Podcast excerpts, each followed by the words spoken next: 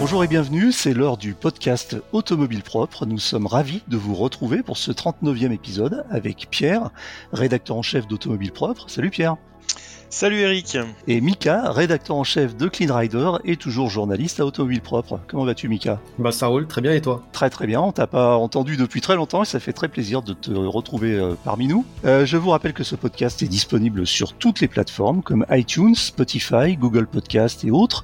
Si vous l'appréciez, vous pouvez le noter, ça nous ferait très plaisir et cela aiderait toujours le podcast à gagner en visibilité, ce qui est le cas puisque l'audience continue à progresser euh, tranquillement.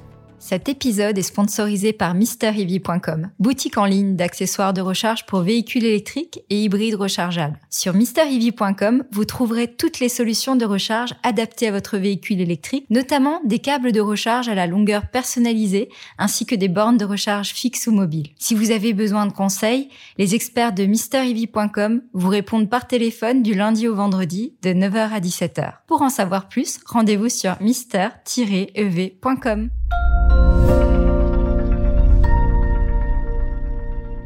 Alors aujourd'hui, avant de parler des différents sujets d'actualité qu'on a sélectionnés pour vous, je voulais faire un petit point sur notre trophée, les watts d'or de la voiture électrique de l'année. Pour vous dire un petit peu où on en est, alors euh, on a publié euh, de nombreux euh, et réguliers articles sur Automobile Propre et sur les réseaux sociaux pour vous tenir informé de, de l'évolution du, du, concours ou du trophée. Les votes au public ont été ouverts il y a une dizaine de jours et on est assez agréablement surpris par le succès, on va dire massif des votes puisqu'on a, on s'attendait, pour tout vous dire, à avoir quelques centaines de votes et on est plus, plutôt sur plusieurs milliers de, de votes et ça continue. Du coup, comme je l'ai indiqué hier dans un article, on va euh, raccourcir finalement la période du scrutin puisque le vote devait être fermé le 30 septembre à minuit et il sera finalement fermé une semaine avant, le 23 septembre à minuit, parce qu'on a fait le plein, c'est-à-dire qu'on considère aujourd'hui que vu euh, le nombre massif de votes qu'on a reçus, euh, il n'est pas utile de durer, de faire durer le, le scrutin une semaine de plus parce qu'on n'aurait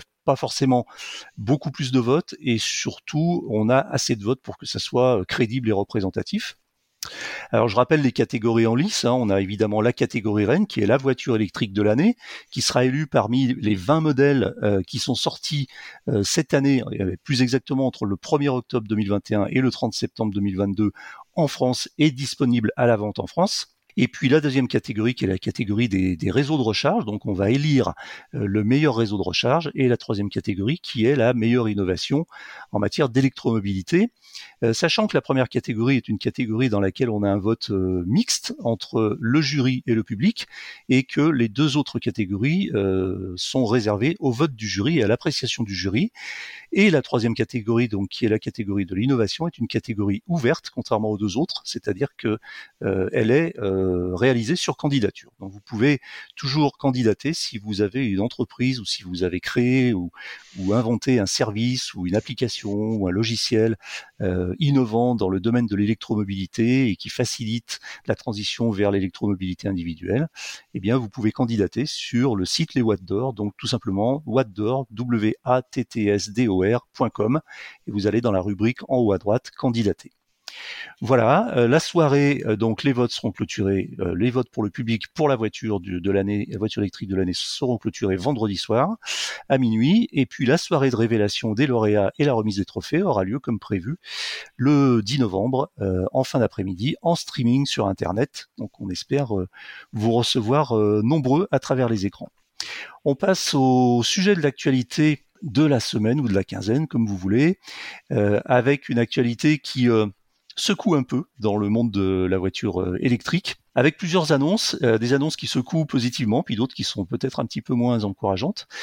Premier sujet, euh, la MG4. Alors la MG4, c'est une nouvelle voiture présentée par le groupe chinois MG, enfin par la marque chinoise MG, qui a été reprise par un groupe chinois et qui a été annoncée la semaine dernière. Et c'est une, une compacte électrique qui a beaucoup fait parler d'elle et qui bouscule le marché, Pierre. Totalement, ouais, ouais, ouais. Tu dis que ça secoue un peu. Moi, je vois ça presque comme un raz de marée, euh, à cause des prix, tout simplement. On nous l'annonçait, c'est bien simple, sous la barre des 30 000 euros, ce qui nous paraissait déjà difficilement crédible pour une compacte électrique, parce que ça, on est dans c'est les prix d'une citadine et encore, il y en a la, plupart qui sont au-dessus. Et au final, elle démarre à 28 990 euros. Et, et pour ce prix, hors bonus. Et pour ce prix-là, euh, on, a, on est loin d'avoir une voiture au rabais parce que on a un moteur de 170 chevaux, on a une batterie LFP de 51 kWh et on a en plus euh, une dotation d'équipement qui n'a rien de ridicule, une autonomie de 350 km. Euh, donc c'est une voiture à un prix extraordinaire. Et pour vous donner un petit peu euh, forcément euh, les, niveaux de la concurrence. Parlons de la, star, on va dire, des, compacts électriques aujourd'hui, surtout en France. La Mégane électrique, elle, elle démarre à 35 200 euros euh, pour en plus des prestations en matière de puissance et de capacité de batterie inférieures. on peut aller encore plus loin en disant il y a une seconde version de cette MG4. la première c'est la standard, la deuxième c'est la confort. Elle, a une batterie NMC de 64 kWh, un moteur de 204 chevaux et euh, elle est affichée à 32 990 euros. Ce qui veut dire que la plus chère des MG4 est moins chère que la moins chère des Renault Mégane électriques, ce qui est ce qui est mmh. pas peu dire. Euh, alors vous me direz bon bah la Mégane électrique d'accord, mais le reste euh, parmi la concurrence on peut citer l'ID3, mais euh, bah, c'est encore pire parce qu'elle démarre à 44 990 euros. Euh, on peut citer aussi la Citroën IC4 qui démarre à 36 250 euros et pour euh, des prestations qui sont loin d'être à la hauteur de la MG4. Donc c'est vraiment un, un, coup de tonnerre dans le monde de la compacté électrique et même dans la voiture électrique dans son ensemble parce que passons la catégorie du dessous, euh, allons jusqu'au bout euh, de, vraiment du placement de cette MG4 dans le marché. Une Zoé, donc une citadine, eh ben ça démarre à 33 700 euros avec 110 euh, chevaux et 395 km d'autonomie. une Peugeot i208, 33 000 euros. Donc c'est vraiment une vraiment, à mon avis, la, MG4, elle fait pas partie des Watt d'or 2022 parce qu'il arrive un peu tard. Par contre, pour 2023, on pourra presque lui donner le trophée tout de suite parce que c'est un peu, un, ça va être un succès. Ça, ça paraît euh, incontournable comme voiture pour euh, dans les mois qui viennent. Et ça sera à mon avis, la nouvelle référence. Donc c'est un petit séisme. Alors euh, rappelons un petit peu ce que c'est, à quoi ça, à quoi ça ressemble. La MG4, c'est c'est une voiture, c'est une berline compacte 5 portes euh, avec un profil assez assez dynamique quand même, assez aérodynamique, un, un avant qui est euh, qui est assez stylé et une voiture qui fait quoi, qui va faire à peu près les dimensions. Si on compare à une, euh, moi elle me fait penser un peu à quoi une Ford Focus. c'est un peu ce, ce, format-là. Oui, voilà, t'es dans la, la pure compacte là. autant la la Mégane, elle, elle a un petit peu elle a un petit peu le, oui, un petit côté SUV. Là, euh, la MG4, elle, c'est une pure compacte, plutôt, on va dire, euh, du coup, Mégane euh, en ancienne génération. et voilà, donc oui, avec une ligne quand même qui a bah, une certaine personnalité. On aime ou on n'aime pas, mais c'est pas fade à l'intérieur. Pareil, capacité et, puissance tout à fait dans le coup et, et équipement bien fourni. Euh, voilà, il y a, euh, après, euh, on peut même aller encore plus loin. On peut, on peut citer les, les micro citadines si tu veux, mais voilà pour le prix en fait, elle, elle pourrait être même moins bien pour ce prix-là. c'est déjà très bien. Une Twingo, c'est 24 100 euros, euh, c'est-à-dire 5 000 euros de moins, mais c'est euh, mmh. vraiment une, voiture qui, est euh, limitée exclusivement à la ville. Et là, une vraie polyvalence pour une voiture électrique à moins de 30 000 euros dans une compacte, bah, il n'y a, pas mieux. Et puis, à l'horizon, on voit pas qui pourrait faire mieux, à moins que je sais pas, peut-être que Dacia s'y mette, mais donne une grande sœur à la Spring, mais euh, mais c'est pas pour tout de suite quoi. Sachant que le, modèle le, mieux doté de cette MG4 a une autonomie de 450 km. Exactement. Euh, annoncé WLTP. Donc évidemment, on sait qu'à 4 sur l'autoroute euh, en hiver avec le vent contre, on sera plutôt à 350. Mais mais en tout cas, toute chose étant comparable par ailleurs, on est on est quand même sur des niveaux, des niveaux d'autonomie qui sont qui sont pas négligeables. Et une recharge en courant continu qui monte à 135 kW bah c'est c'est pas mal du tout quoi. Il y a, il y a vraiment, on peut pas en dire du mal quoi. Alors on attend évidemment de, de, l'essayer parce que mmh on a pu la découvrir en statique en début de mois. Là on vient de découvrir les prix et je l'annonce tout de suite. L'essai par notre superstar, le père à la casquette que, je vois passer d'ailleurs juste devant moi, et ben ça sera début octobre euh, en vidéo et sur automobile propre. Euh, donc euh, on, attend de voir vraiment ce qu'elle donne. Mais pour ce prix-là, il faudrait vraiment qu'elle soit pas terrible pour que ce soit pas une bonne affaire. Mika? Ouais, c'est vrai que MG, ils sont en train de faire très très mal à la concurrence. La progression de la marque, elle est quand même exceptionnelle. Hein.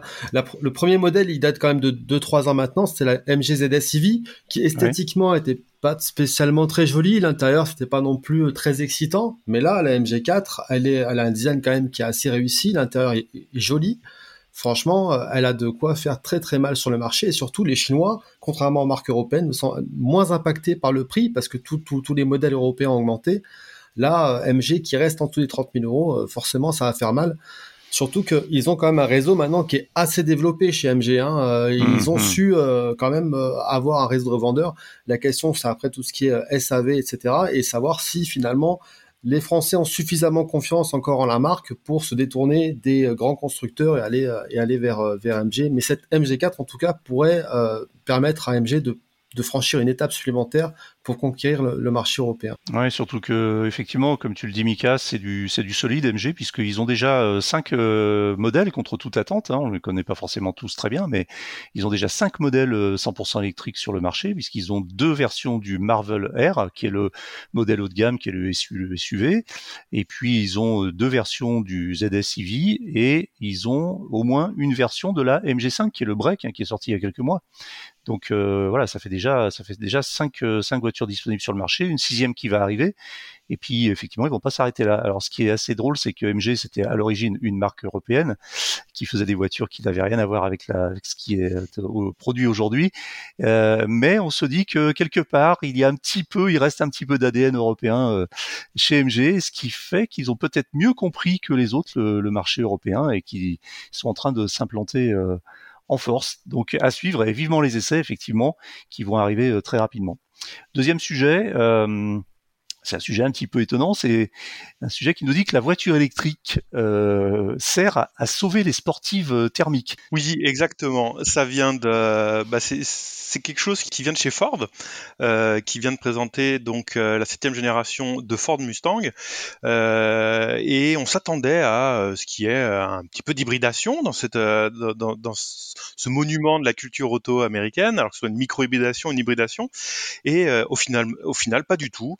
Garde même les moteurs de, l'ancienne génération, un, un 4 cylindres de litre turbo et un gros V8 Atmo de 5 litres qui est annoncé pour plus de 500 chevaux euh, et, c'est tout.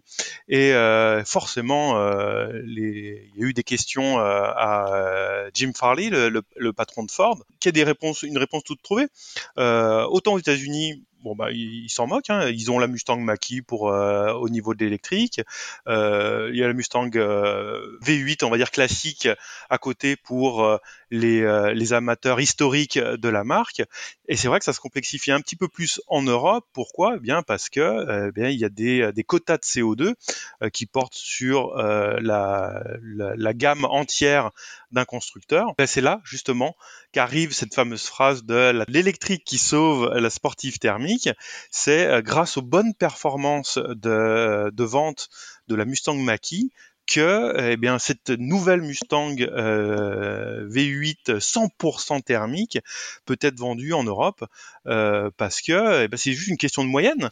Euh, la Mustang Mach-E tire vers le bas, donc eh ben, la moyenne de Ford est tirée vers le bas et on peut se permettre de que cette moyenne remonte un petit peu, reste sous le quota avec cette, cette, Mustang V8.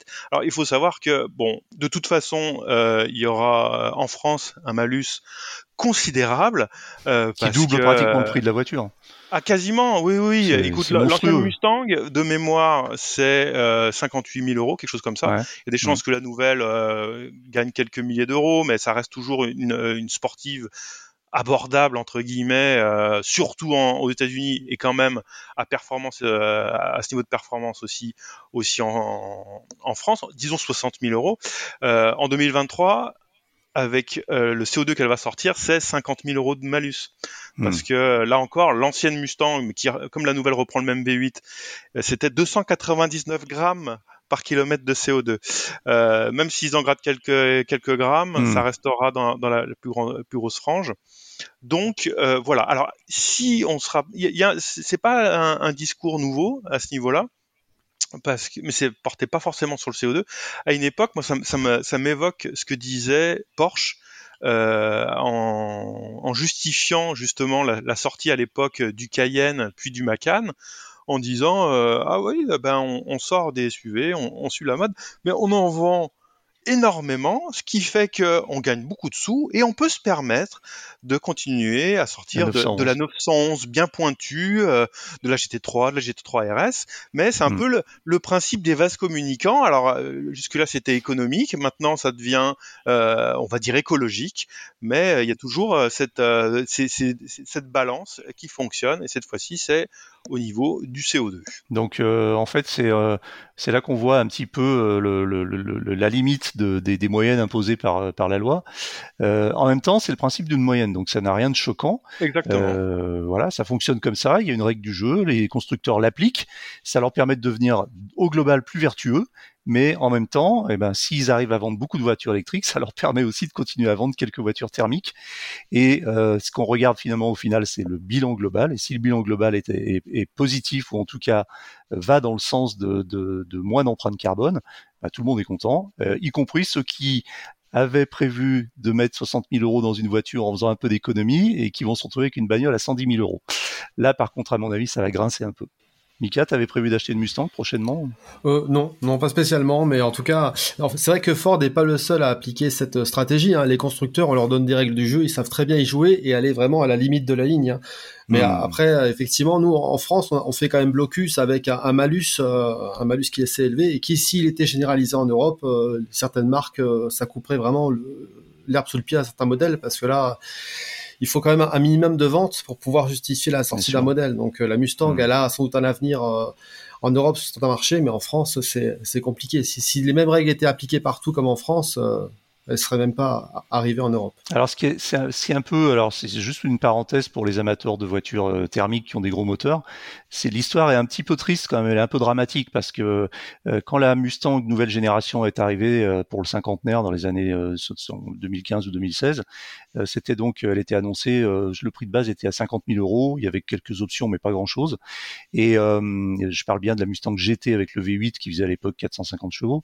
Et cette voiture était annoncée entre guillemets beaucoup de guillemets, hein, je me comprends comme un peu la voiture de la, supercar du pauvre. Quand je dis supercar du pauvre, ça veut dire que pour obtenir à peu près le même niveau de puissance et de performance dans une autre marque, qui soit italienne ou, euh, allemande, il fallait mettre le double ou le triple euh, en, tarif. 50 euh, 000 euros. Euh, certains se sont dit tiens, c'est un peu le, c'est un peu l'accès au rêve, c'est-à-dire que voilà, quelqu'un qui gagne un peu sa vie, qui met un petit peu d'argent de côté, qui a pas peur de prendre un crédit un petit peu élevé, se disait voilà, bah, ben, je vais pouvoir rouler avec une voiture qui a un V8 de 450 chevaux. Aujourd'hui, c'est mort. Cette clientèle, c'est mort. Elle pourra plus y accéder. Et, euh, on se demande quel, sera du coup le marché de cette voiture, puisque sur des tarifs plus élevés comme ça, on va plutôt, à mon avis, se rabattre sur des sur des vrais sportifs d'occasion euh, de type 911, etc. Sauf ceux qui sont vraiment très très sensibles au, mythe de la Mustang. Voilà, ça c'était la parenthèse euh, old school de thermique. Euh, Mika, euh, on a repéré une autre une autre actu qui est un peu préoccupante, qui fait parfois un peu froid dans le dos, c'est euh, le fait, alors ça vient d'une étude euh, suédoise, hein, le fait que l'écran, euh, enfin les intérieurs tout tactiles des voitures euh, pourrait créer potentiellement du danger pour les, pour les passagers. Alors, c'est cette mode des écrans un petit peu XXL sur les voitures, en particulier les voitures électriques, elle était un petit peu lancée par Tesla avec la Model S, qui était finalement la première voiture de l'histoire à intégrer de série cette grande tablette euh, tactile, euh, quelque chose énorme en position horizontale, qui était même beaucoup plus grande qu'un iPad à l'époque. Je crois qu'il était vertical. Oui, vertical, pardon. L'iPad était même pas sorti, hein, je crois, quand, quand la voiture avait ce dispositif-là.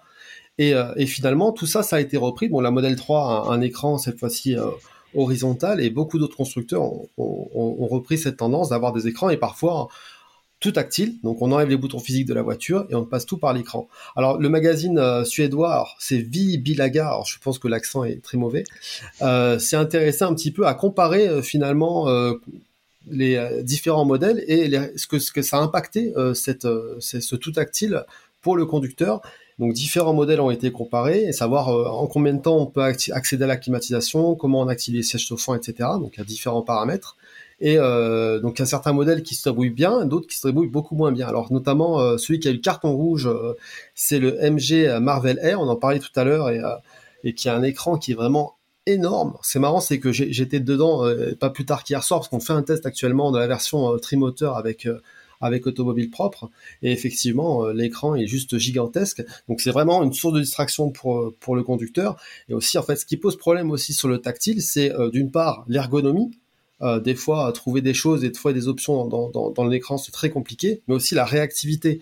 Et c'est vrai que là, pour le coup, ils ont euh, fait plusieurs opérations euh, sur le Marvel Air. Donc, entre les problématiques d'ergonomie et de réactivité de l'écran, ils ont mis 45 secondes à faire certaines opérations, ce qui veut dire que finalement, le, la personne, au lieu de regarder la route, elle regarde l'écran. Et ça, effectivement, c'est c'est très dangereux. Moi, à titre personnel, je l'ai vécu euh, lorsque bon, j'avais pu avoir une modèle un modèle Y cet été euh, quand j'étais au Canada. Et effectivement, on passe la première heure, euh, on, la passe à toucher l'écran et à voir, à comprendre les différents fonctionnements. L'avantage de Tesla, c'est que l'ergonomie est très bien faite, donc on finit par l'intégrer.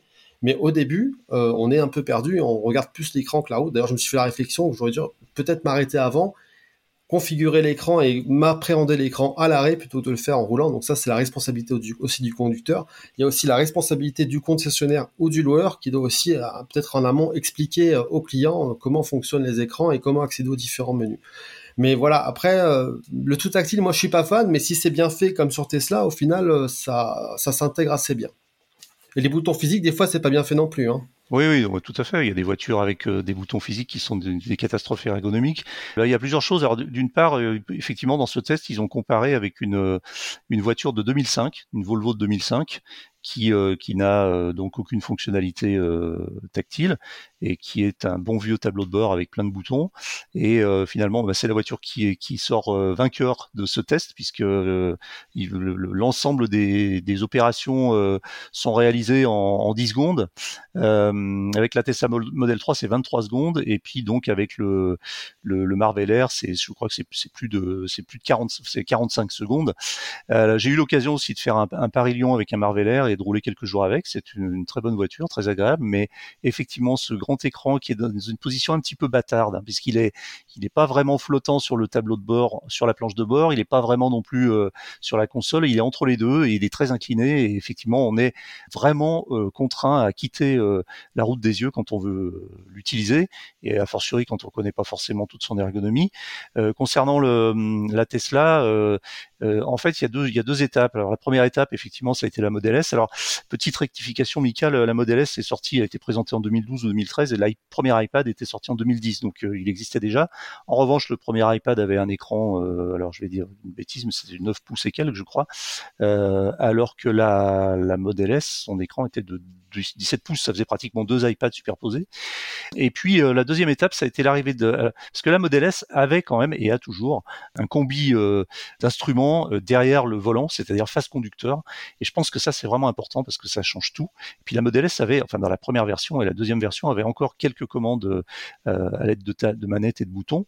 Et euh, ce qui n'est plus le cas avec la Model 3 puisque la Model 3 est vraiment la première voiture totalement radicale euh, en full tactile pour plusieurs raisons, des raisons euh, de modernité, d'image, mais aussi euh, euh, un petit peu plus pragmatiquement des raisons de, de coût et d'économie, puisque ça coûte beaucoup moins cher de tout réunir sur un écran tactile. Et puis ça, ça enlève aussi la problématique des conduites à droite, conduites à gauche, etc. Il suffit simplement de mettre l'écran en position miroir et c'est réglé. Donc ça règle aussi beaucoup de, de, questions d'un point de vue bah, financier, tout simplement. Et en fait, la Model 3 a été la première voiture à ne pas proposer un, un, combiné, un combiné d'instruments derrière le volant. Alors, il y en a eu d'autres à d'autres époques, mais il y avait toujours un petit rappel, soit du compteur de vitesse, soit euh, euh, là, on n'a vraiment rien en face de soi. Moi, j'avoue que je roule en, Model 3 depuis trois ans et demi. Euh, je me suis fait à l'ergonomie, mais il y a encore des choses qui me dérangent et je le dis toujours et je m'y ferai jamais. C'est notamment le réglage de la climatisation où vous êtes obligé d'aller chercher sur l'écran pour juste baisser ou monter d'un degré. Alors, on peut le faire avec la voix, mais je pense que ceux qui disent que c'est l'avenir et qu'on peut tout régler sur une voiture avec les commandes vocales, c'est une vision un peu simpliste de l'ergonomie. À mon avis, ça va beaucoup plus loin que ça, parce qu'il y a des cas de, figure où on peut pas utiliser la commande vocale. S'il y a beaucoup de bruit, si on est plusieurs dans la voiture, s'il y a des, gens qui dorment, des enfants qui dorment, si on est en conversation avec quelqu'un, c'est compliqué. Tout ça, c'est tout des cas vécus, hein, compliqué d'interrompre la personne pour parler à la voiture. Euh, même si sur Tesla, la commande vocale a un taux de reconnaissance qui est euh, proprement hallucinant et qui comporte énormément de commandes, c'est pas, on n'a pas toujours envie de parler à sa bagnole ni la possibilité de le faire. Donc la commande vocale ne résout pas tout, loin de là. Moi, je considère, je, considère et je, je, même après trois ans et demi d'utilisation, et je pense pas être le plus forcément le plus malhabile avec les écrans, euh, que certaines euh, commandes sur la Tesla Model 3 sont dangereuses. C'est-à-dire que moi, il y a des moments où je me sens pas en sécurité parce que je suis obligé d'aller trifouiller dans les menus. Et par exemple, Spotify aussi, l'application Spotify sur la Tesla est catastrophique et euh, L'ergonomie est, vraiment euh, très très mauvaise.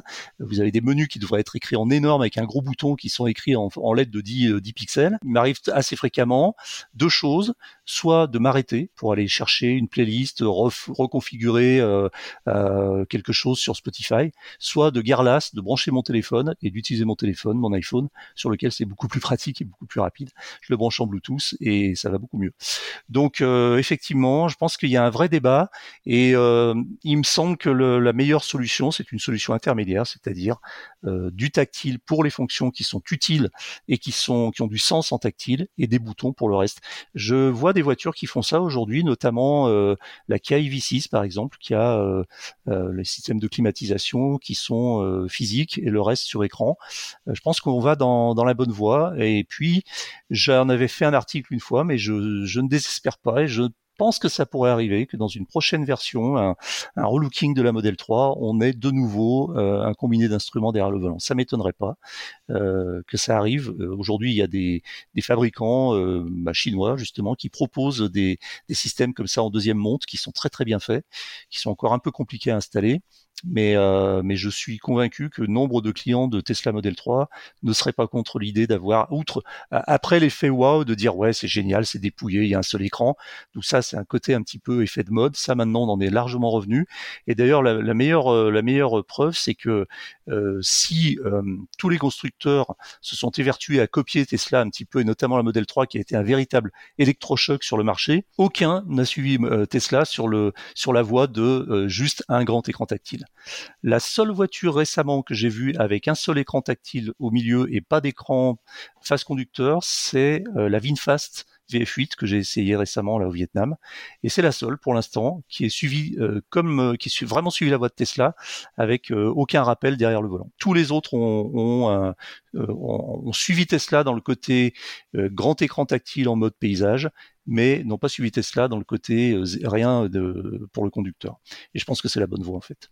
Moi, je voudrais juste ajouter aussi autre chose. Il y, a, il y, a, un élément, c'est moi, je suis totalement d'accord avec toi de, de, de, séparer les fonctions essentielles euh, donc de, de, ce grand écran central pour une simple raison aussi, c'est que si c'est très fiable, mais si on a un problème d'écran, euh, si l'écran ne s'allume plus, euh, ne fonctionne plus, eh ben on n'a plus accès à ces fonctions essentielles et c'est un petit peu mettre tous ses œufs dans le même panier et, euh, et au final ça peut être euh, ça peut immobiliser une voiture euh, pour un, une simple question d'écran mmh. et, euh, et c'est dommage et c'est un aspect aussi qu'il qui, faut prendre en compte. Oui, ce qui est étonnant c'est que je crois qu'il n'y a pas spécialement de réglementation les constructeurs peuvent faire ce qu'ils veulent avec les écrans, bizarre, on ne leur impose pas alors, alors, que dans l'automobile il y a beaucoup de règles sur tout mais pas pour ça en tout cas. Et je pense aussi que là j'ai oublié de le dire mais effectivement et par expérience avec des voitures précédentes la meilleure c'est celle qui consiste à pouvoir euh, activer les commandes courantes et essentielles sans avoir à les regarder.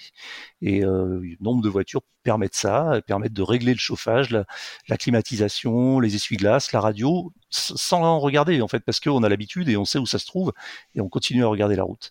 Et, euh, et on le dit jamais assez, mais quitter la route du regard même une seconde, ça peut avoir des conséquences vraiment euh, vraiment fâcheuses. Et pas forcément dramatiques, mais même en ville, ça peut créer des ennuis. C'est tout bête. Quoi. Vous réglez la radio en ville, vous êtes obligé d'aller regarder votre écran tactile, ça pile devant, bah ça y est, voilà, vous, vous emboutissez la voiture de devant. Alors. Bon, avec une Tesla ou une autre voiture un peu moderne, c'est censé ne pas arriver parce que la voiture freine toute seule, mais mais bon, c'est quand même c'est quand même c'est quand même dérangeant et je pense que les, les constructeurs vont devoir évoluer un petit peu de, de, de ce point de vue-là. Euh, le, on passe au, à la rubrique euh, le focus, donc euh, qui va euh, nous permettre de justement de nous concentrer un peu sur un sujet qui nous préoccupe en ce moment. eh bien, c'est cette cette volée d'augmentation qui arrive un petit peu de tous les côtés sur les prix de la recharge. Alors, on parle de la recharge euh, principalement de la recharge euh, au débit sur sur route et sur autoroute, donc généralement sur ce qu'on appelle, ce qu'il est convenu d'appeler aujourd'hui les superchargeurs.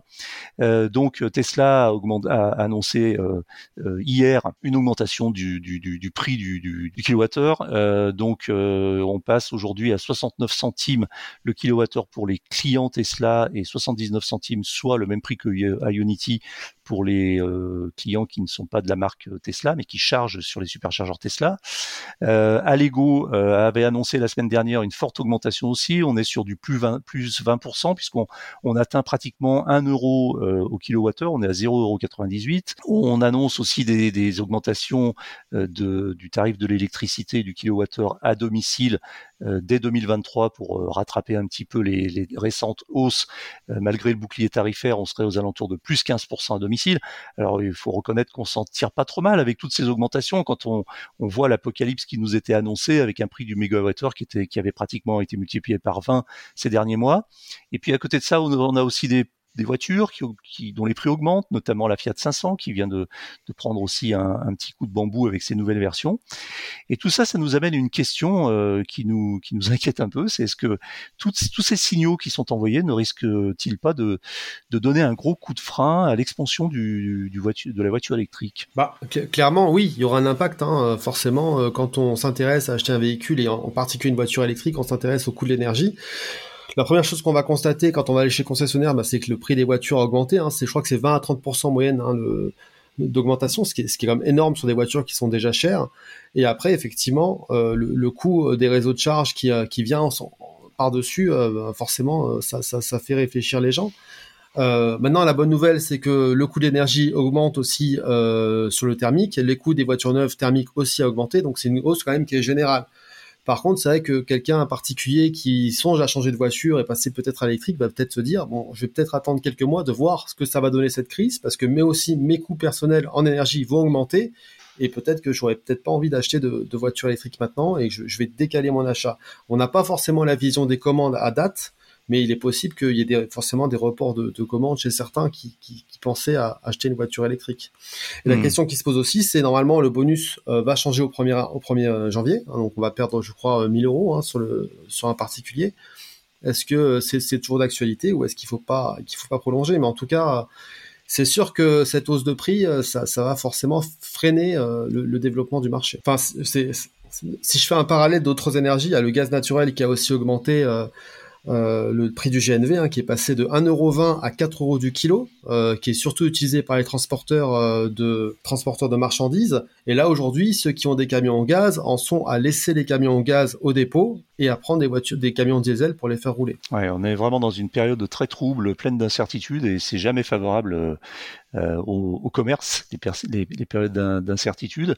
Euh, et puis, euh, moi, je me dis finalement que les gens qui jusqu'à présent sont passés à la voiture électrique sont euh, un petit peu des ce qu'on appelle des early adopters, des primo-adoptants, c'est-à-dire des gens qui sont un petit peu pionniers, qui sont attirés par la technologie, euh, qui aiment bien la nouveauté et aussi, on va pas se le cacher, qui ont les moyens de le faire.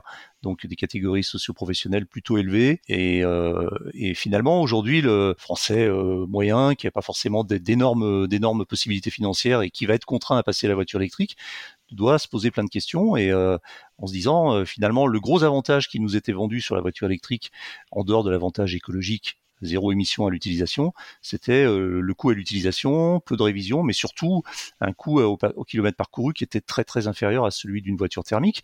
Aujourd'hui, cet argument n'a plus lieu d'être puisqu'aujourd'hui, faire un Paris-Lyon en se chargeant sur du superchargeur avec une voiture électrique ou une voiture à essence, ça revient à peu près au même prix.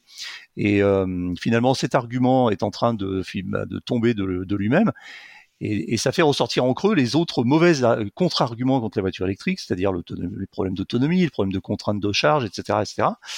Donc, est-ce que tout ça ne risque pas de créer une espèce de confusion dans l'esprit des gens qui vont soit annuler, soit largement repousser leur projet d'achat de voiture électrique, Pierre?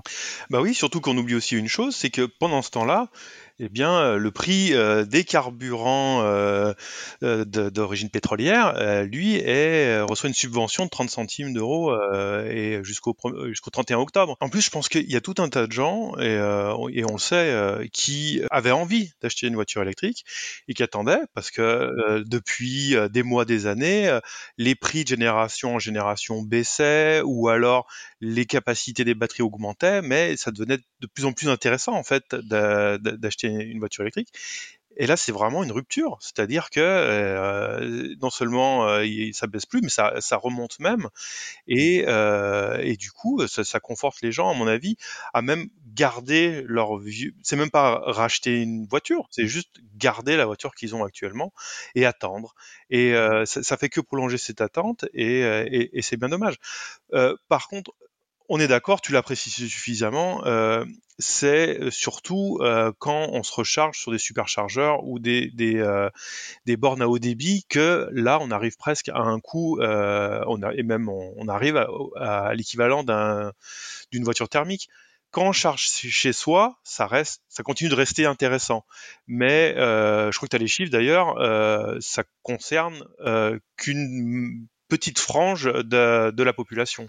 Bah oui, oui, parce que selon euh, selon les, on avait une étude de l'Insee qui, montrait ça euh, il, y a, il y a quelques années. Hein, elle est pas toute récente, elle a elle a 4 elle a 4 5 ans, je crois, qui disait que 80% de la population française habitait en habitat collectif et euh, dont une grosse partie en ville. Euh, ça veut dire que c'est une. On peut pas dire aujourd'hui la solution, est-ce qu'on le lit partout bah, La solution, de toute façon, c'est de charger chez soi. C'est pas vrai, puisque la plupart des gens n'ont pas la possibilité de charger chez eux. Et on sait aujourd'hui que la recharge euh, en milieu urbain est un véritable problème. En copropriété, c'est encore pire. Donc, ce problème est loin d'être loin d'être réglé. Et, et, du coup, c'est un frein, un frein supplémentaire. Alors, quand en contrepartie, on avait euh, cette carotte un peu qui était de dire ça coûte moins cher, on, coûte, on va dépenser moins, etc. Même quand on est sur la route, c'était très intéressant. Moi, je me souviens que en 2019, le prix du kilowattheure chez Tesla pour les propriétaires de Tesla était à 0 euh, euro 24, c'est-à-dire qu'on a fait x3 en, en 3 ans. Euh, il y, a, peu de produits aujourd'hui dont, les prix ont, été multipliés par 3 en 3 ans, et surtout pas l'essence. Même si on est à des, niveaux aujourd'hui stratosphériques, euh, on est loin d'avoir triplé le prix du. Si on avait triplé le prix du, du litre de super euh, tel qu'il était en 2019, on serait quoi ça On serait à 5 euros le litre. Donc euh, on en est très loin comparativement. Là, on a pris une grosse claque et euh, effectivement, bon, je crains un petit peu que ça soit. En tout cas, on va bien observer ce qui va se passer dans les mois qui viennent. Mais on avait un marché de la voiture électrique qui était en, très forte tendance haussière. Tous les mois, on se félicitait de voir que les parts de marché de la voiture électrique à l'achat et en, en termes d'immatriculation devenaient de plus en plus importantes. On va voir s'il n'y a pas un coup de frein dans les dans les semaines mois qui viennent, mais en tout cas, ça ne, m'étonnerait pas. Euh, dernier sujet, c'est la question du jour, une question euh, technique. Euh, on parle beaucoup de d'émissions de particules fines. On avait déjà abordé le sujet du freinage régénératif sur les voitures électriques. Et puis on se pose la question aujourd'hui, parce qu'il y a toujours un peu débat, est-ce que les voitures électriques n'émettent réellement aucune particule fine? Et euh, finalement, bah, qu'est-ce qui émet des particules fines euh, sur un véhicule en mouvement? Bah, C'est euh, l'échappement, le moteur, donc la combustion. Et puis, ce sont aussi les freins. Donc de ce côté-là, on a réglé la question puisque il n'y a pas de moteur à combustion sur les voitures électriques, donc pas d'émission de particules fines. Sur le, freinage, contrairement à ce que je, peux lire parfois euh, par des gens qui connaissent pas bien le sujet, qui disent oui les voitures électriques c'est lourd donc les freins sont plus sollicités, c'est faux, euh, puisque il y a euh, sur les voitures électriques un freinage régénératif qui selon les modèles et selon le réglage qu'on a qu'on a adopté est un freinage très puissant qui va jusqu'à l'arrêt complet de la voiture, si bien que sur certaines euh, voitures on ne freine pratiquement plus jamais, euh, sauf dans les cas de, freinage d'urgence. Sinon, on freine plus. Donc, pas d'émission de particules fines. Qu'est-ce qui reste? Ben, Il y a un truc auquel on n'a pas toujours euh, pensé et qui, pour le coup, est également présent sur les voitures électriques, c'est l'émission de particules fines par les pneumatiques. Donc ça, c'est un peu le nouveau dada de ceux qui aiment pas la voiture, c'est de dire ouais, mais même si vous avez une voiture électrique, de toute façon, vous émettez quand même des sales particules fines parce qu'il y a des pneus sur votre voiture. Qu'est-ce qu'on peut répondre à ça? C'est vrai en fait? Bah oui, c'est vrai. C'est vrai. Il y a une étude de l'ADEME qui est sortie en, avril, et effectivement, donc il y, a, deux côtés sur la voiture, électrique. Donc effectivement, le frein régénératif euh, fait que les, particules émises par les freins sont vraiment euh, minimes. Elles représentent que 3% euh, des, particules émises par une voiture électrique contre 25% pour un véhicule thermique. À l'inverse, et ça c'est en raison du poids des véhicules liés aux batteries, avec des thématiques qui sont généralement plus larges, bah la part de, particules sur une voiture électrique pèse 61% du total contre 47% pour un véhicule thermique. Et sur les pneumatiques sur les pneumatiques. Et hmm. après, il y a aussi ce qu'ils appellent la remise en suspension des particules lorsque la voiture passe. Donc c'est 36% pour l'électrique contre 28% pour le thermique. Donc au final, ce que disait l'ADEME, c'est que compte tenu que les nouveaux, les nouveaux véhicules thermiques euh, essence comme diesel ont maintenant des filtres à particules, donc ils ont beaucoup moins de particules à l'échappement, que l'écart n'était pas significatif sur les particules entre électrique et thermique. Après, le thermique continue d'émettre d'autres polluants hein, que n'a pas du tout l'électrique, mais sur les particules, c'est un vrai sujet de santé publique en fait, et qui aujourd'hui euh, n'est pas encore réglementé. Donc, euh, a priori, sur les freins, il y a des dispositifs qui vont, des, de mesures qui sont en train d'être mis en place par l'Europe. Sur les pneumatiques, a priori, c'est pas c'est plus compliqué, ce sera pas pour tout de suite. Alors peut-être que les constructeurs, euh, les manufacturiers de pneumatiques, comme on dit, euh, travaillent déjà sur le sujet. Enfin peut-être, c'est sûr, ils travaillent déjà sur le sujet, euh, puisqu'ils ont déjà sorti, ils s'évertuent à sortir des modèles spécifiques voitures électriques. mais est-ce qu'ils vont aujourd'hui sur ce sujet de, des particules bah, on, sait que les, que ce soit Michelin ou alors il y a une marque anglaise qui se spécialise dans les pneus. Alors, je du nom de la marque anglaise, mmh. je, je, retrouverai. Mais euh, il y, a de plus en plus de, pneus destinés justement euh, aux voitures électriques de façon spécifique. Mais moi, je trouve au sens général, il faut les gens veulent trouver des défauts à la voiture électrique, veulent prouver de toute façon que euh, ce n'est pas mieux. Nous, même, même automobile propre, on, on, ne dira jamais que la voiture électrique c'est parfait, c'est le, le voilà, c'est c'est le nec plus ultra. C'est le nec plus ultra. Non, on, dit juste c'est moins pire hmm. euh, que la, la, voiture thermique. Alors ça sera peut-être, c'est peut-être, ça peut-être pas un, fossé comme euh, par rapport au CO2 euh, au niveau des particules, mais euh, mais au, global, quand on va faire l'addition de tous les polluants et, des émissions de gaz à effet de serre, eh bien, ça sera inférieur à la voiture thermique en prenant du puits à la roue après un, certain nombre de kilomètres. mais on trouvera toujours des gens pour, au final, essayer de par presque par idéologie de, refuser euh, ce statut de euh, plus vert qui est un plus vertueux de la voiture électrique. En fait, on va, on va conclure avec ça, mais en fait, il y a deux catégories de personnes qui, euh, qui sont des détracteurs de la voiture électrique. C'est d'une part ceux qui n'aiment pas l'électrique par principe et qui sont des adeptes du thermique et qui considèrent que la voiture électrique, c'est, comment ils appellent ça, un aspirateur ou une tondeuse à gazon. Donc ça, de toute façon, ils y passeront un, jour ou l'autre et puis, euh, puis quand ils y auront goûté, peut-être que finalement, ils, s'y feront. Après, il restera toujours quelques irréductibles. Hein. C'est comme, comme Astérix. Il restera toujours un petit village gaulois d'anti-voiture électrique. Et puis le deuxième, euh, la deuxième catégorie d'anti-voiture électrique, c'est des gens qui sont anti-voiture, tout simplement. C'est-à-dire, euh, on va dire plutôt de du côté de l'écologisme, je dis pas de l'écologie, mais de l'écologisme politique radical, euh, qui consiste à dire que de toute façon, il faut aller vers la décroissance, la sobriété, etc., etc. Et qui est un discours qu'on peut entendre aussi, hein, mais et dans ce discours, on met dans un grand melting pot des choses qui sont représentatives un petit peu de ce qu'il faut euh, euh, éradiquer, euh, et notamment l'automobile. Donc l'écologiste radical ne donne absolument aucun crédit à la voiture électrique, pas plus qu'il n'en donne à la voiture thermique. Ce qu'il veut, c'est qu'il n'y ait plus de voiture du tout.